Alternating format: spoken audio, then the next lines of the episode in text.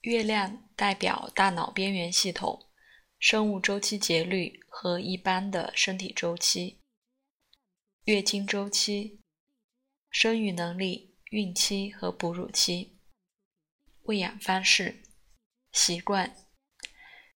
一个女人的右眼，男人的左眼。淋巴系统、体液。大脑边缘系统，边缘系统是大脑里的一个复杂的装置结构，主要负责情感生活。它也包含记忆的信息。这个系统一个重要的部分和下丘脑关联，看木星。负责调节饥饿、口渴、对疼痛和愉快的反应。它也调节自主神经系统，负责应对情绪时的脉搏、血压、呼吸和唤醒。下丘脑从这些关于光和暗、皮肤温度、神经获得的信息和脑脊液中的。任何可接受的毒素水平会引起反射性呕吐。它也接受关于胃胀和瘦素水平的情报。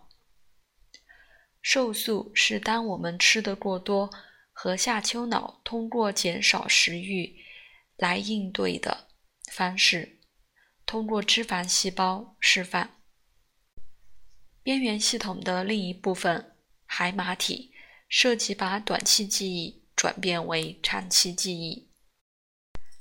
戴维森认为，当太阳象征本质的活力，月亮象征健康，它的星座和相位展现了生命力的流动，而不是它的质量。一个扰流将引起生命力的波动，因此不健康。月亮展现了本能的反射动作。对身体需要的反应质量，以及身体怎样适应每天的挑战和压力。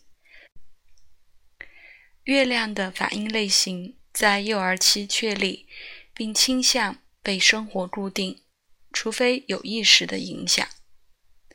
此后，月亮行为很像身体的管家，继续半自动的驾驶。